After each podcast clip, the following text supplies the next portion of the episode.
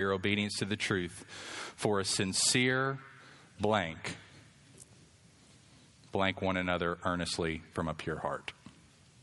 Pass your papers to the front of your rows. What's the word? Love.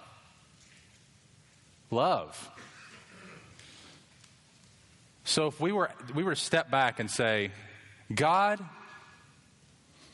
above all else, greater than anything, more important to you to be found in the heart of people. What is it? Well, those verses are clear. It's love. What is great and first to him, on what depends all the law and the prophets, of what can Jesus summarize all that he taught and said? What is the greatest of the trilogy that includes faith and hope? What is the only thing that counts for something? What's the distinguishing mark of God's Spirit in our lives? What above all are we to put on? What binds everything together in perfect harmony? What was the aim, the goal of all the apostles' preaching, teaching, discipling, equipping, correcting, admonishing, encouraging? And what does Peter here tell us to do above all? One answer one word love. That's pretty staggering if you think about it, which means the text that we're coming to this morning is massively important to God. And it should be massively important to us because the theme of these verses from 1 Peter chapter 1 verse 22 through chapter 2 verse 3 is found in verse 22 in the little words Love one another earnestly from a pure heart. This is, in fact, the fourth command so far that Peter has given in the letter. If you remember, back at the beginning of chapter 1, he didn't hardly give any commands. All he did was describe all that God has done for us. In fact, chapter 1, verse 3, all the way through to chapter 1, verse 12, is nothing but this glorious declaration of the gospel. It's nothing but all that God has done to make us his children, to secure for us an eternal inheritance, to protect us for that inheritance, to make sure that it's never snatched away from us, to preserve us through difficulty and trial, and to bring us safely there one day. It's what the Old Testament talks about, it's what the angels long to look into, it's what the prophets prophesied, it's what the apostles preached. And then, in light of that great good news, in light of that gospel, Peter gives three other commands preceding this one. Do you remember where those are? Chapter 1, verse 13, Peter says, Therefore, in light of the gospel, set your hope fully on the grace to be given to you at the revelation of Jesus Christ. That's his first command. Fix your hope there on everything that I'm telling you about. Set your hope there. And then in verse 15, he calls them to, in light of that, be holy. Pursue conformity to the character of God. And then in verse 17, he calls them to conduct yourselves with fear throughout the time of your exile. And then in verse 22, he reminds them to love one another deeply. So, he's been talking about sort of the way they're supposed to act personally. They're to be holy, they're to set their hope fully on grace. They are to conduct themselves with fear. And now he's transitioning. He's making a conscious transition, which is going to move us all the way through the rest of the letter. Now he focuses on the community, the body of Christ, the church. And he's turning his focus not so much from vertical, what God has done for us, and not so much inward, how we personally respond uh, to it in our moral conduct and behavior, but how it works itself out in the daily grind of relationship with fellow sinners in the church of Christ. That's where he's going. And this morning, we're going to consider this truth that love, an earnest, deep, fervent, committed love for each other, is only possible through being born again by the Word of God by having our souls purified and by aggressively fighting against the anti love sin in our lives. That's where he's going. That the love that is to characterize us as a people and that is to characterize the church of Christ at large is to be a love that is deep and earnest and fervent and committed, but it's only possible through God's work in us. And through our response to that work by aggressively pursuing what God wants to do in us and what He has done in us. So we're going to look at this text under three headings. I want to talk three things about talk about three things related to love this morning. First, the quality of love. In other words, what kind of love is to characterize us as believers? Secondly, the source of love. Where does it come from? And then finally, the growth of love. How do we grow into it? How do we develop? How do we make progress? That's where we're headed. First of all, let's take a look at the quality of love. What kind of love does God call us as Christians to have for one another? Notice it's described in two ways in verse 22. It says, having your souls purified by your obedience to the truth for a sincere brotherly love. We'll come back to that. Love one another earnestly. There's, our, there's a key word. From a pure heart or sincerely. So we've got the word sincere in verse 22, sincere brotherly love, and then love one another earnestly from a pure heart. So we've got this certain kind of love described. Sometimes the Bible just throws out the command, love one another. But Peter describes the kind of love he wants the church to have for each other. And he says it again later in the letter in 1 Peter chapter 4 verse 8 when he says above all keep loving one another earnestly since love covers a multitude of sins. So he comes back and says it again later in the letter. And he says, above all, keep doing this. It's like, of all the things that I've told you, this is what I really want you to remember. I want you to remember to love one another earnestly. So, what does the word earnestly mean? Well, it's translated differently. In the NIV, it's translated deeply. In the NASB, it's translated fervently. Here in the ESV, it's translated earnestly. In the message, it's interesting, translates it as if your life depended on it. It's getting at what this word earnestly is really all about. It actually comes from a combination of a couple of Greek words. And it comes from a verb which literally means to stretch out. To stretch out. The idea is that what Peter wants is for the love between these believers, this mutual love that they're to have for one another, to be a love that extends itself and feels like it's stretching. I play guitar, not as much now as I used to, but uh, early on, when I, was, when I was learning the guitar, I would always break strings in trying to change the strings because you have to keep the strings fresh or they corrode and they get dirty. You get gunk from your fingers all over them. So you got to keep them sounding bright and new. So when I would buy strings, I would string it. And I didn't have either a guitar tuner or a good ear which you need one or one or more of those, probably both of them, but you need at least one of those in order to tune a guitar effectively. So all I did was just wind the string and wind the string and wind, and then guess, guess, guess. Is that too high? I don't know. I was three months in at that point. I didn't know what it should or shouldn't sound like. So I'm just picking at it, ding, ding, ding, ding. And then I just keep winding it, winding it. Little, lo and behold, pop. And it would normally hit me in the face or something. And but every time I turned that string and hit it with my pick, you could hear it. It's getting tighter. It's getting tighter. It's stretching. And when I heard it get, I'm like, okay, that might be too high. And sure enough, I'd keep winding it tighter and it pop.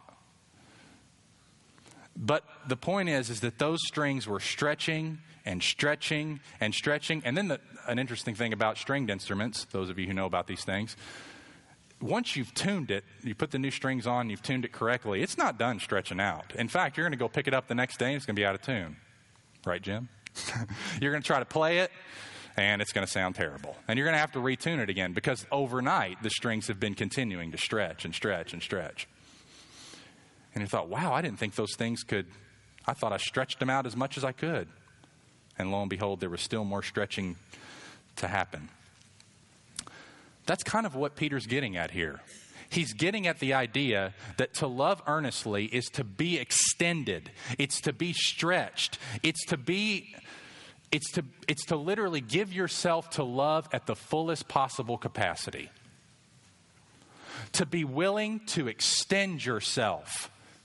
To be willing to be stretched by other people. You all know what I'm talking about. You know exactly what I'm talking about. You know what it is to love someone. Those of you who are parents know this, spouses, you know this. And you who have been in the church a long time, you know this. You know what it is to be extended, to be stretched, to, be, to, to have the limits of your love tested. And Peter says, Go with that. Go with that. Be willing to be extended and stretched in that way. It's speaking of intensity and consistency in our love for each other. To go that extra mile again and again and again. We are to keep on loving one another with a deep love over the long haul. He's got, a, he's got a big view of life, and he's got a big view of sin, and he's got a big view of trials, and he's got a big view of grace. And he's saying it's going to take a lot of love for you all to make progress. You're to keep serving each other. You're to keep praying for each other. You're to keep speaking the truth to each other. You're to keep caring for one another. You're to keep extending yourselves for each other, forgiving each other, putting up with each other, confronting each other, walking with each other in the midst of challenges, obstacles, sins, trials, difficulties, uncertainties, all kinds of setbacks. And you're to do it sincerely. And that's our second word sincerely, from the heart, willingly, eagerly, cheerfully. Cheerfully willing to be inconvenienced by the needs of others. We're to do it from the heart, out of an inner disposition and willingness to care for each other. It should flow from within as an expression of our true being. There's to be an eagerness to it, an utter absence of irritability and frustration. We're to be willing to be extended, stretched, challenged in our love, and to do it from the heart, sincerely. He's talking length and depth here. And I don't know about you, but that kind of consistent, heartfelt love feels impossible to me. It feels impossible to me. And if it doesn't feel impossible to you, either you have resigned yourself to lovelessness, which could be the case, or you really don't understand what kind of love God's calling us to. You know why it feels impossible? Because it is impossible by nature, by normal human sinful nature. You know, we are capable of convenient love. I am capable of convenient love. It's my favorite kind.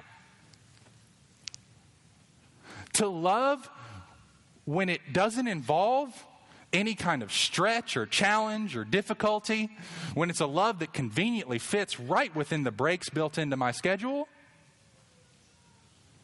when it's a love that doesn't cause me to have to extend myself or deny myself, I'm great at that, convenient love. I'm also great at temporary sacrifice. I'm willing to put up with it for a period of time. But when you respond in progressive ungratefulness, I'm tempted to pull back. We are good at, by nature at convenient love and temporary sacrifice, but we are not capable, and I'm talking by normal, unregenerate, sinful human nature, the, when we weren't in Christ, we are not capable of the kind of consistent, earnest, intense, sincere love for each other the way this verse is calling us to live. Because this verse is calling us to love one another with an outward commitment and an inner compulsion that's beyond natural human beings. You know, if the verse just talked about loving one another in an outward way, we could, we could probably do that.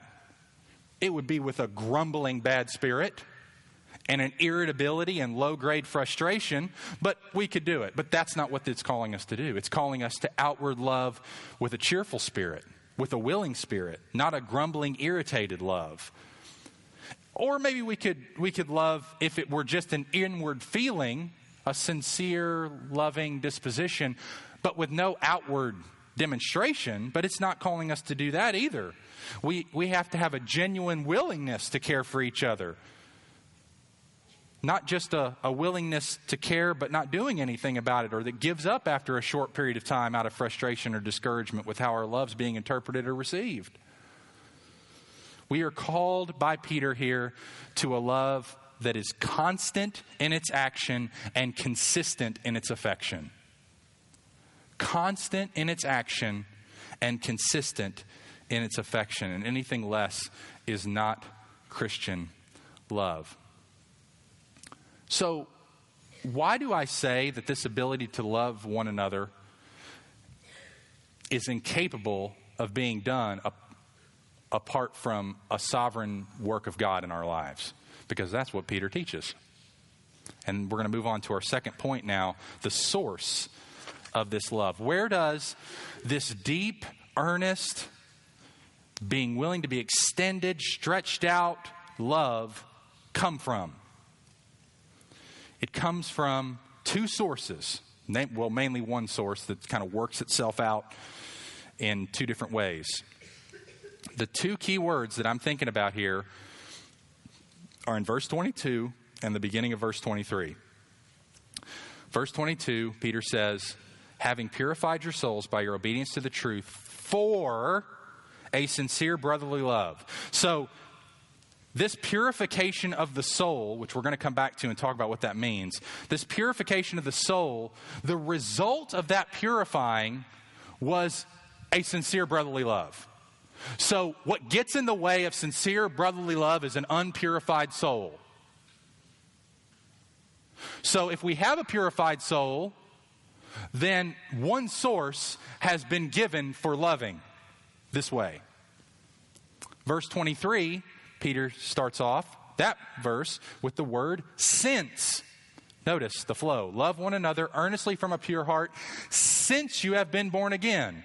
So it's being born again that enables us to love one another earnestly from a pure heart. So it's those two words. Those words are very important. So it's from this purified soul and from this being born again that we are enabled to love one another earnestly. Now let's stop and let that just sink in for a second, okay? It took a supernatural work of new birth in our lives and a cleansing of our soul in order to love one another the way God wants. Let that humble us let that just have a humbling effect on us. That it took that to make me a loving person. But if before I go on, let me say this. If that is not an indictment of our sinful self centeredness and ability to love well, I don't know what is. That's a huge indictment. That it took sovereign power raising you from the dead to love one another. But that's not Peter's primary motivation in writing that. He doesn't just want to say, be humbled by this reality. His main point is be encouraged by this reality. Be encouraged. If God has caused you to be born again and has cleansed your soul by the blood of Jesus, you have what you need to love this way. Everything you need, the source is provided to you. It's not impossible. And surely that's deeply encouraging for any Christian like me who feels worthless in their ability to love well at times. It was very encouraging to me. But that doesn't help us totally because we still haven't talked about what these phrases mean. What exactly do these two phrases, having your soul purified by your obedience to the truth, that's phrase number one, that's source number one, and then source number two, having been born again, not of perishable seed, but of imperishable through the living and abiding Word of God. What are those two things doing, and how does that make us loving? That's what I want to talk about. We'll take them one at a time. All right. First of all, verse 22 having your souls purified. Notice the tense of the verb. It is something that has already happened. It is actually in the Greek indicating a word that has a had a definitive point in time that where it actually happened but has ongoing effects in our lives. It's something that definitively happened but is continuing to have effect. And what happened to us was having our souls purified by our obedience to the truth. So we get our souls purified by obeying the truth. But what does it mean to obey the truth, and what is the purification of the soul all about? Those of you who caught Pastor Sam's sermon on Acts 15 9, if you didn't, I encourage you to go back and listen to it. It's very good. That's what Peter's talking about. That's exactly what Peter's talking about. Pastor Sam's sermon was all on Acts 15 9 about having our hearts cleansed by faith and he was talking about it happening at conversion. But it has ongoing effects in our lives. That's what Peter's talking about. When Peter says that we had our souls purified by our obedience to the truth, he's saying this. When you heard the word of truth, the gospel of Jesus Christ, which Peter has been describing throughout the beginning part of this letter, that Jesus lived for us and he died in our place for our sins, and he rose again on the third day and we can have new life in Him. When you heard that gospel and you believed it, you obeyed it, you repented of sin, you entrusted yourself to Christ, at that moment your soul was purified. In the language of 1 Peter chapter 1 verse 2, you were sprinkled with the blood of Jesus and your soul was washed clean. So, in the context, obedience to the truth means responding favorably to the word of truth. That's what he's talking about at the end of verse 25. And this word is the good news that was preached to you. He's thinking back to when the gospel was originally preached to them and they received it, obeyed it, believed it. And what happened to them as a result? They were converted, they were saved, their souls were purified through their obedience to that truth. Therefore, it's by responding favorably to the word of truth that our souls are purified and enabled to love one another because they're washed of defilement. Secondly, verse 23 since you have been born again. Now, Peter's not thinking of two different events here. He's not thinking of there was this time where you were born again and there was this time where your souls were purified.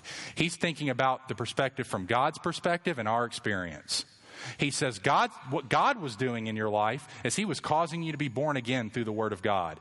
You were hearing that good news preached. That message about what Jesus did, who he is, what he, what he came to do, all about your sin, all about how you've fallen short of the glory of God, all about how Jesus has lived in your place and died your death and rose again. And you heard that message and you believed that message. He's saying what was going on behind the scenes is God was operating in your life by a sovereign, powerful work of the Holy Spirit that caused you to be born again through that message.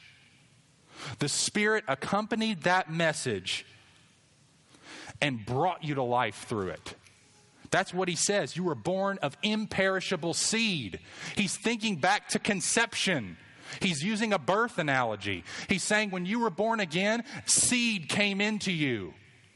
And it was the Spirit of God riding upon the Word of God, the gospel, and woke you up, made you alive, transformed your soul.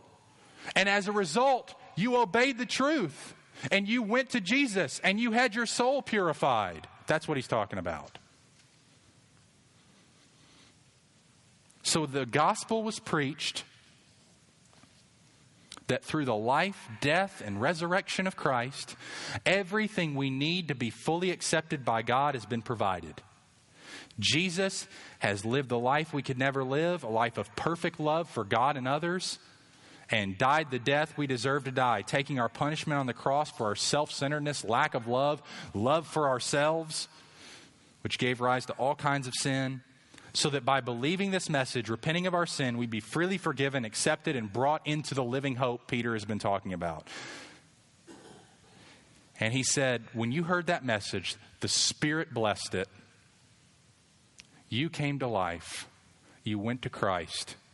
You obeyed him and came to Christ. And your soul was purified and made clean. So, this means that our experience in coming to Jesus, believing the gospel, what Peter says, obeying the truth here, having our souls cleansed, all that was initiated by God. All that was initiated by prior love. That's what Pastor Ted was referring to last week with election. That God's prior love for us caused him to bring the gospel to us, caused him to bring us to life through that message, caused us to provide a way by which we could have our unpurified souls purified through the blood of Christ, and provided the response that we needed, namely the gift of faith. And all that was provided for you. So he's actually saying that in order for us to love one another earnestly, we have to have a deep personal experience with the love of God ourselves. Until we get that, we will love poorly. The, the main reason that you and I struggle as we do to love one another well is not because we don't try hard. It's because we have not experienced deep enough God's great love for us. Bottom line. Bottom line it is a gospel amnesia and experiential problem. And we all struggle with it. And the Bible anticipates that we will, which is why we have First Peter and preaching and reminders and a Bible to read because we need to be reminded so, what keeps us from loving well initially outside of Christ is an experience with the gospel. And what keeps us from really making progress and loving well in Christ is ongoing experience with the gospel. Here's the way Ed Clowney puts it The love that binds the redeemed flows from the love of the Redeemer. Christian love is the love of grace, the love of compassion for such love to appear, the pride and selfishness of our alienation from God must be swept away. Sounds like an unpurified soul, doesn't it? They must be replaced by a heart made new with the motives of grace, born again. Peter shows how both needs are to be met. It's the Word of God, the good news of the gospel, that is the means both of our new birth and our growth in holiness. Because God's love is the source of ours, the message of His love is what kindles ours. I'll say that again, because that's worth repeating. Because God's love is the source of our love, the message of His love is what kindles our love. And that's why Peter reminds them of what's happened to them. That's why Peter reminds them of the good news that he preached to them and how that good news wasn't just any old message. It was a message that came from God through a word that is living and abiding and imperishable and it's going to last forever, though we're going to die and be forgotten in three generations. The word of God will stand. And he says that was what was preached to you. And that's what caused you to be born again. And that's what made your soul pure as you obeyed it and came to Christ and had your soul washed clean. Remember that? Doesn't that fill you with gratefulness? Doesn't that remind you of who you were? Doesn't that remind you of God's great love for you that He would do that for you when He doesn't do it for everybody? then love one another earnestly from a heart, just like God has pursued you with such earnest love. His son was crushed. That's what he's talking about. He's getting at the gospel and he's working it into their DNA. And he's, he's like a good apostle who learned it from a good Savior. And he's saying, This Jesus, whom I walked with, who showed me at Peter, an apostle who wasn't a very good lover, who nevertheless went to the cross for me, laid his life down for me in the midst of my betrayal, in the midst of my stubbornness, in the midst of my ignorance on a lot of things. Jesus went to the cross, paid my debt, forgave my sin, raised me from the dead, gave me life and hope and purpose, called me into a community of faith, and called me to love these people like Jesus has loved me. Now, let me make some application here. And then we're going to have to quickly move on to the, to the last point. Maybe, maybe you're here this morning and, and, and you're, you're not a Christian or you're not sure you're a Christian, and, and you, you really think I'm getting worked up about stuff that's really not all that big a deal. And, and my response to you, if you feel that way, is this this is a huge deal. This is a huge deal to God. This is the reason that God, this was the motive. Love was the motive in the heart of God. Love, love was the purpose of, of conversion, that we would, that we would be a love, become loving people. And, and all men are like grass, and all their glories like the flower of the field. If you're sitting here this morning and you don't really care about becoming a loving person, what in the world is preoccupying your mind? What is it that's so important to you that's more important than giving your life and a life of love for others when that's why you're made? Let me just remind you what he says here all flesh is like grass, we're all dying. And all of our glory, all of our present strength, all of our achievements, all of our successes, all of our significance, all of our identity is going away. And the only thing that's really going to matter is whether or not, in the end, was God magnified in our existence? And the only way that's going to happen is if we experience what Peter says these people have experienced namely, being born again through the Word, having your soul washed clean, and put on a path where you have a new goal for your life, namely, to love others well to the glory of God.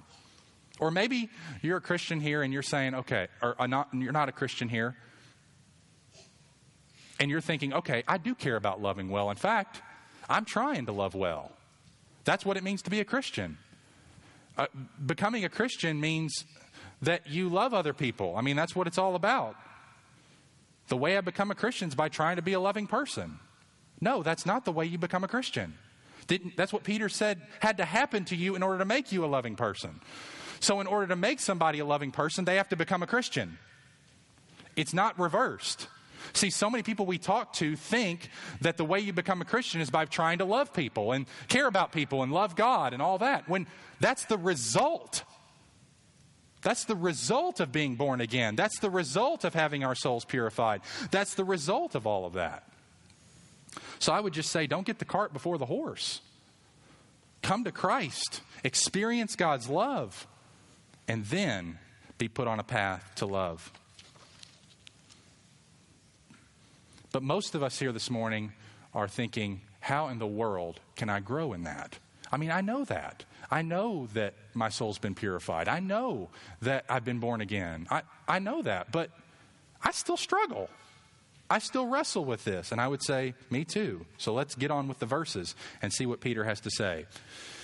Chapter 2, verse 1, he starts to launch in here. So put away all malice and all deceit and hypocrisy and envy and slander. In other words, the first way that we make progress and growing is by getting rid of and making war on anti love in our lives.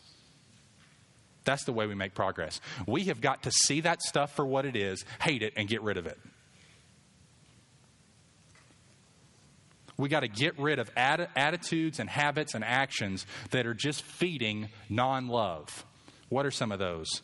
Well, Peter doesn't give us the option of choosing. he says, put away all malice and all deceit. All of it. Get rid of all of it. You see anything that's, lo- that's not loving, fight against it.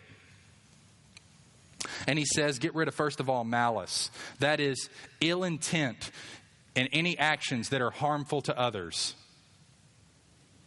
If you want to hurt people or harm people or wish bad for them, that's malice. That's not love. Get rid of that. Guile, or it's translated deceit here in the ESV.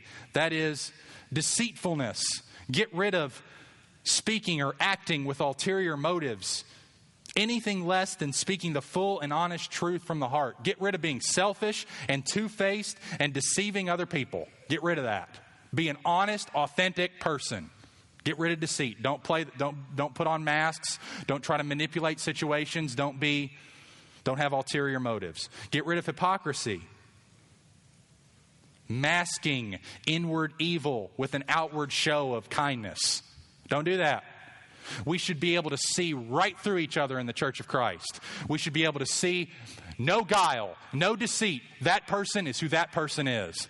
By God's grace, I know them. We should have that kind of knowledge of each other. We shouldn't have to be guessing is, is that person, is there malice there? Is there deceit there? Is there hypocrisy there? No. You should say, I should not be surprised by anything that I find in my brothers and sisters. Now, we're going to find sin in each other. But we're not, we shouldn't be surprised by that. But what we shouldn't find is motives and motivations that are hurtful and harmful and evil. He says, get rid of all that. He says, get rid of envy. You can't love somebody. You can't love somebody. You can't care for somebody if you're not, if you're covetous toward what they have and who they are. Envy rots love. And so Peter says we got to get rid of it. We should be thankful for the good that comes to others, and that will feed love. Slander. Any speech which harms or is intended to harm another person.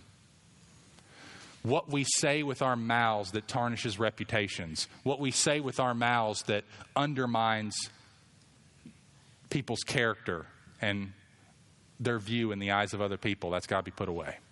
That's got to be gotten rid of. In fact, in 1 Peter 3, verse 16, Peter says, Yet do, do it, that is, speaking the truth of the gospel and giving a reason for the defense that's in you. Do it with gentleness and respect, having a good conscience, so that when you are slandered, those who revile your good behavior in Christ may be put to shame. You know what's going on there? He's saying, Slander is something that non believers do against believers. It's not something that believers should do against believers. You're, you're in the wrong camp if you're slandering. That's with people who hate Christians. So, how much more should we who are in Christ be committed to getting rid of slander if that's something that we receive from an unbelieving world? Peter Davids summarizes it well. He says, Deceit is practiced to a person's face when one speaks only nicely of him or her. But for the person with envy and malice within, the insincerity will come out as he or she criticizes the persons to others in the person's absence. In this list, Peter has neatly cut the ground for any practice other than open truth and love among members of the Christian community. Christians should be able to trust that no ulterior motives lie behind other fellow believers' actions and that nothing is said in their absence that has not already been said to their face. In this church, we should never, ever, ever, ever, under any circumstances, ever discover that something was said about us that was not said to us. Especially something that damages our reputation, because that falls under the category that Peter says we should be getting rid of that stuff. So say, so ask yourself: Is stuff like that out there? Is, is, have you have you done things like that? Have you thrown it out there? It's out there, and I'm just telling you, it's coming back soon. It, they're going to hear about it. And that's going to damage our corporate testimony. So I would call you humbly, graciously, in light of the love that Jesus has and still has for you, to pursue and remedy that situation, to go tell that person before they hear it from somebody else.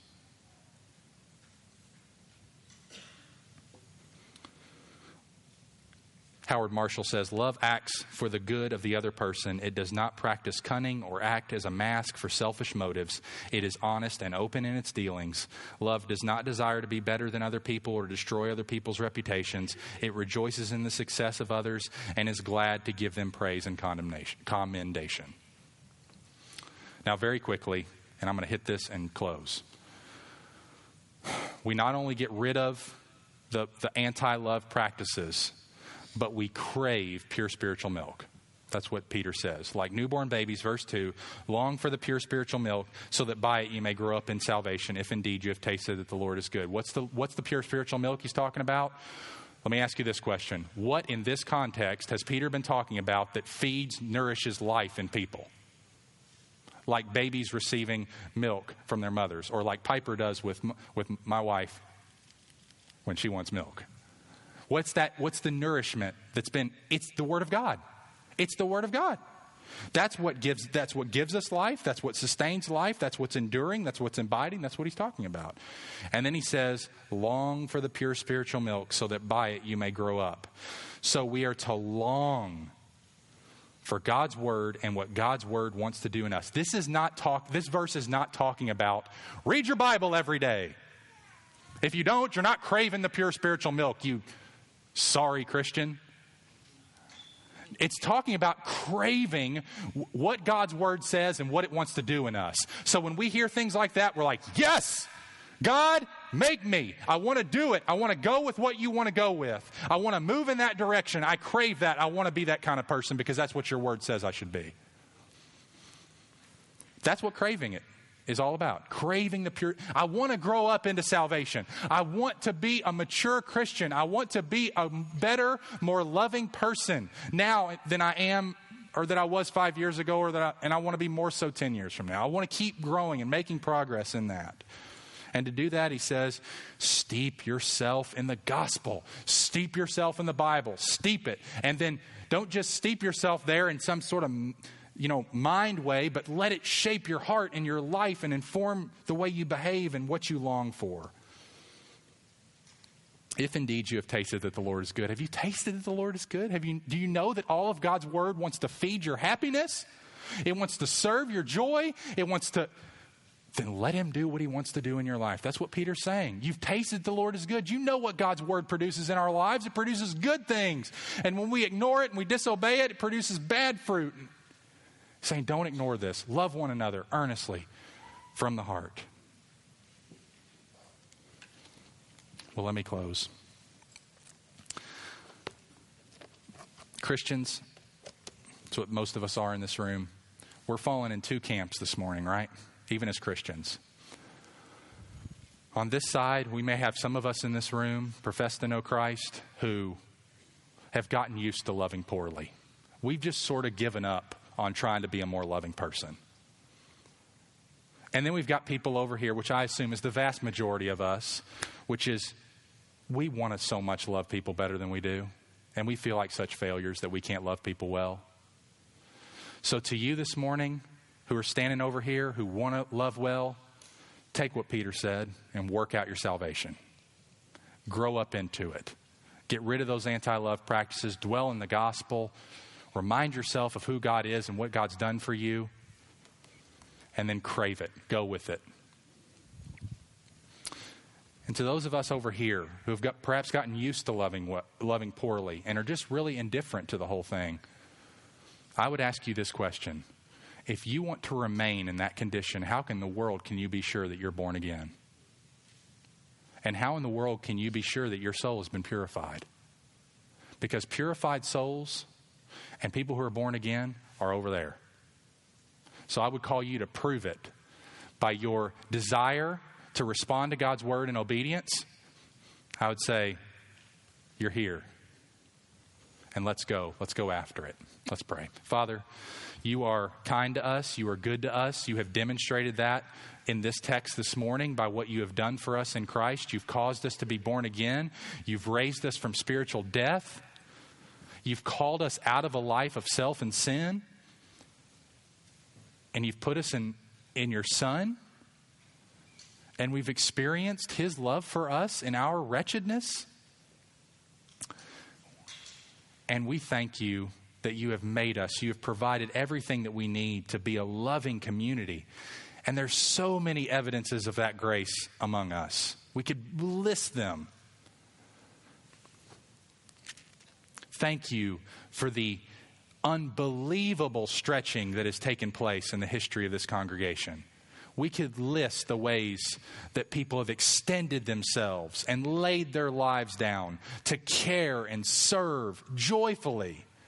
And for that, we give you praise, and we ask that it would be more and more and more characteristic of us. Not because we're merely trying harder, although, although that is certainly a dimension of it. We have to get rid of those practices. But because we have been reminded again of who you are, what you've done, and what you have called us to be, and that it's all for our good. In Jesus' name, amen.